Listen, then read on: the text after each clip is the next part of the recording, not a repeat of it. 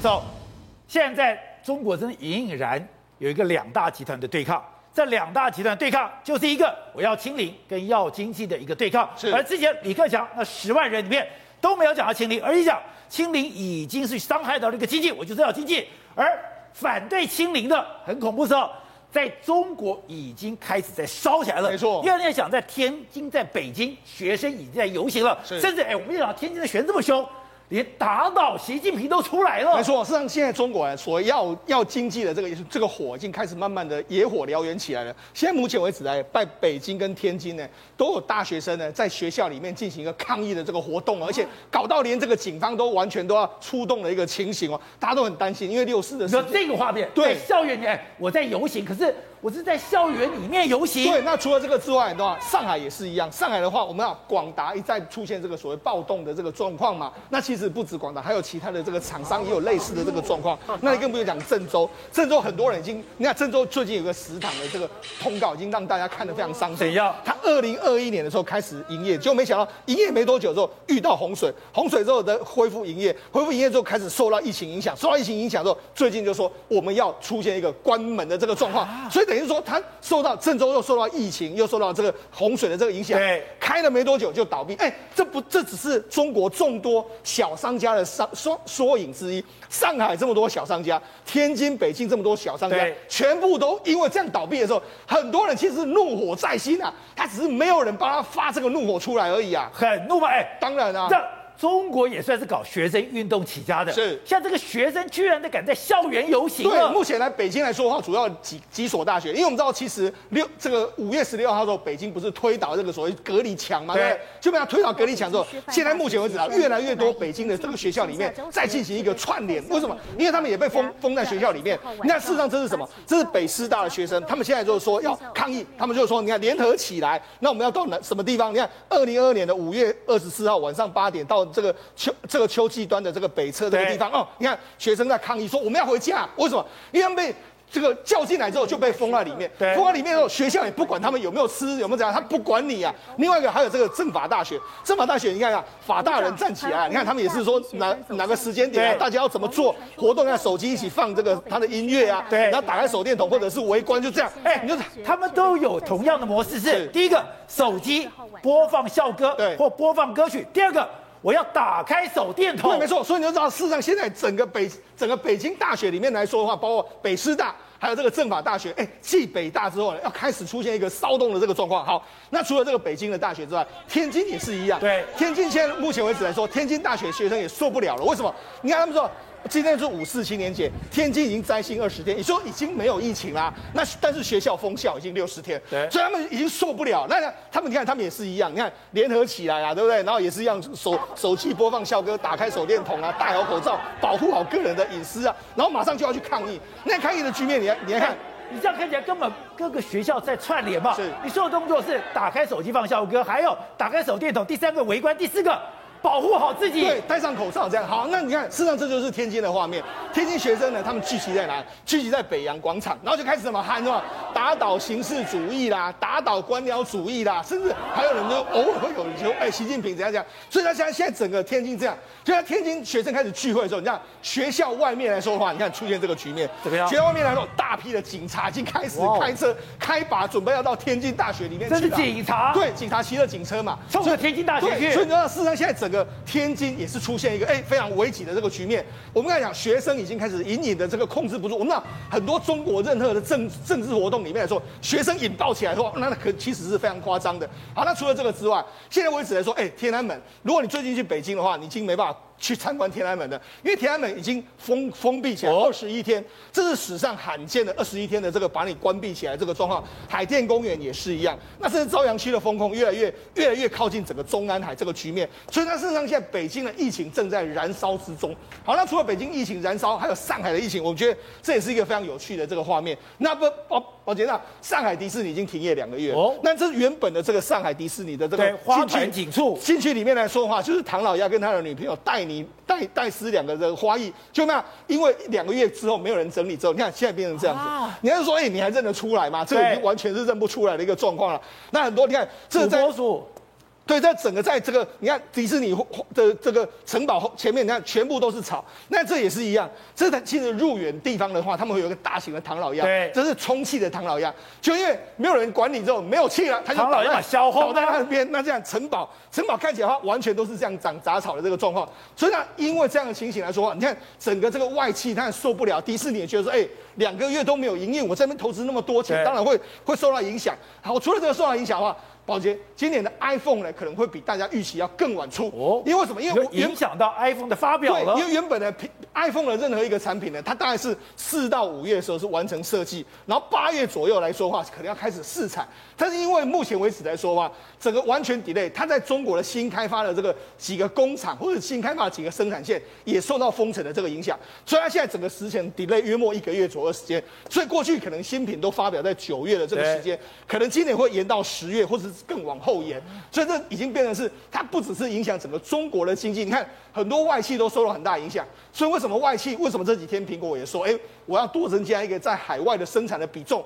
就他也觉得说，哎，你这样子一直这样封下去，然后没完没了，我一定会受到影响。所以才说这个风险其实是正在正在上升之中。所以说这个外企离开已经不是说我的政治问题了，对，是我不得不然了。对，那甚至连中国自己本身的他们的企业都在救救苦连天了、啊。这是什么？这是小鹏汽车。而且小鹏汽车的这个这个 CEO 何小鹏，他这几天就 po 了一个文章，哦，po 了文章就说，哎，救救我们啦！因为为什么？因为其实他的这个小鹏汽车呢，因为没有这个晶片的关系，所以现在导致整个完全受到影响。那为什么没有晶片呢？因为有一个这个世界晶片的大厂叫安安森美，他因为封城的关系，他已经说，哎，那我们不要在这边生产，我就离开。那离开之后就导致整个供应链大乱之后，所以这个手机这个所谓车用晶片就送不到这个小鹏汽车。所以跟你讲嘛，中国的封城不止害到己，可能连全世界的经济的活动都会受它影响。孔先生，我们就是看到了中国搞清零搞得天怒人怨，而且变成了世界的公敌。当然我们要走向共存，可是我们也付出开始付出代价。刚讲，今天昨天的本土案例是八万，今天到了九万四千八百零八，死亡案例一百二十六，看起来死亡人数是真慢在增加。而且你之前一再提醒的，现在你看到台北其实已经压在万人以下。新北也压在两万人以下，可是你发现从台中开始，这个数字是慢慢的在往上升了。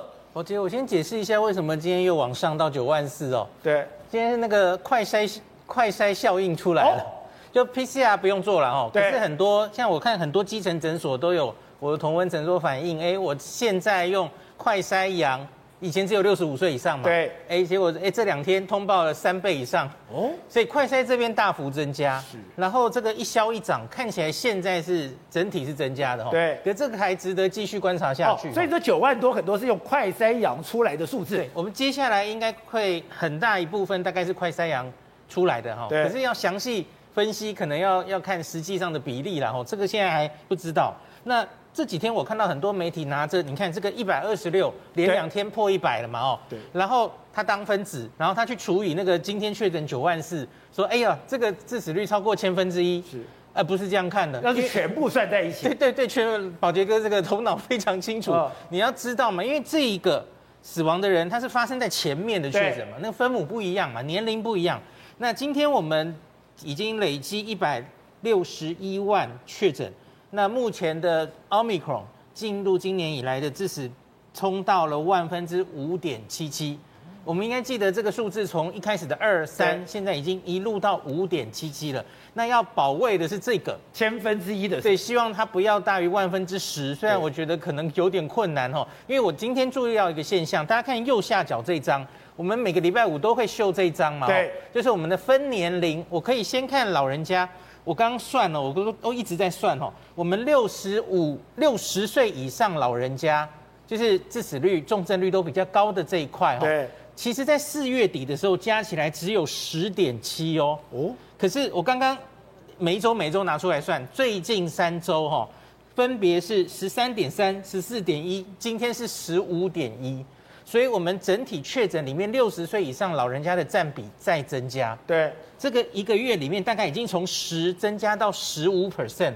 宝杰你自己可以称称看，这大概是多少人？五 percent。对，现在分母已经是一百六十万人喽。哦，所以其实我们增加了蛮多老人家确诊。对，我觉得这可以部分解释，因为就是染疫的人已经到老人，跟中重症增加。哎，因为因为确诊的老人家增加了。对。那老人家开始被感染了，对，所以因此原本大概四月底之前都是十 percent 以下，可是现在老人增加了，重症死亡就增加，我觉得可以这样解释。因为你之前曾经提醒过说，你今天如果老人家不打疫苗，你会担心，呃，没有关系，我就躲在家里。可是就算你躲在家里，你的小孩会外出，你小孩回来带回来也可能带回来，所以这种的效应就就慢慢出来了。没错。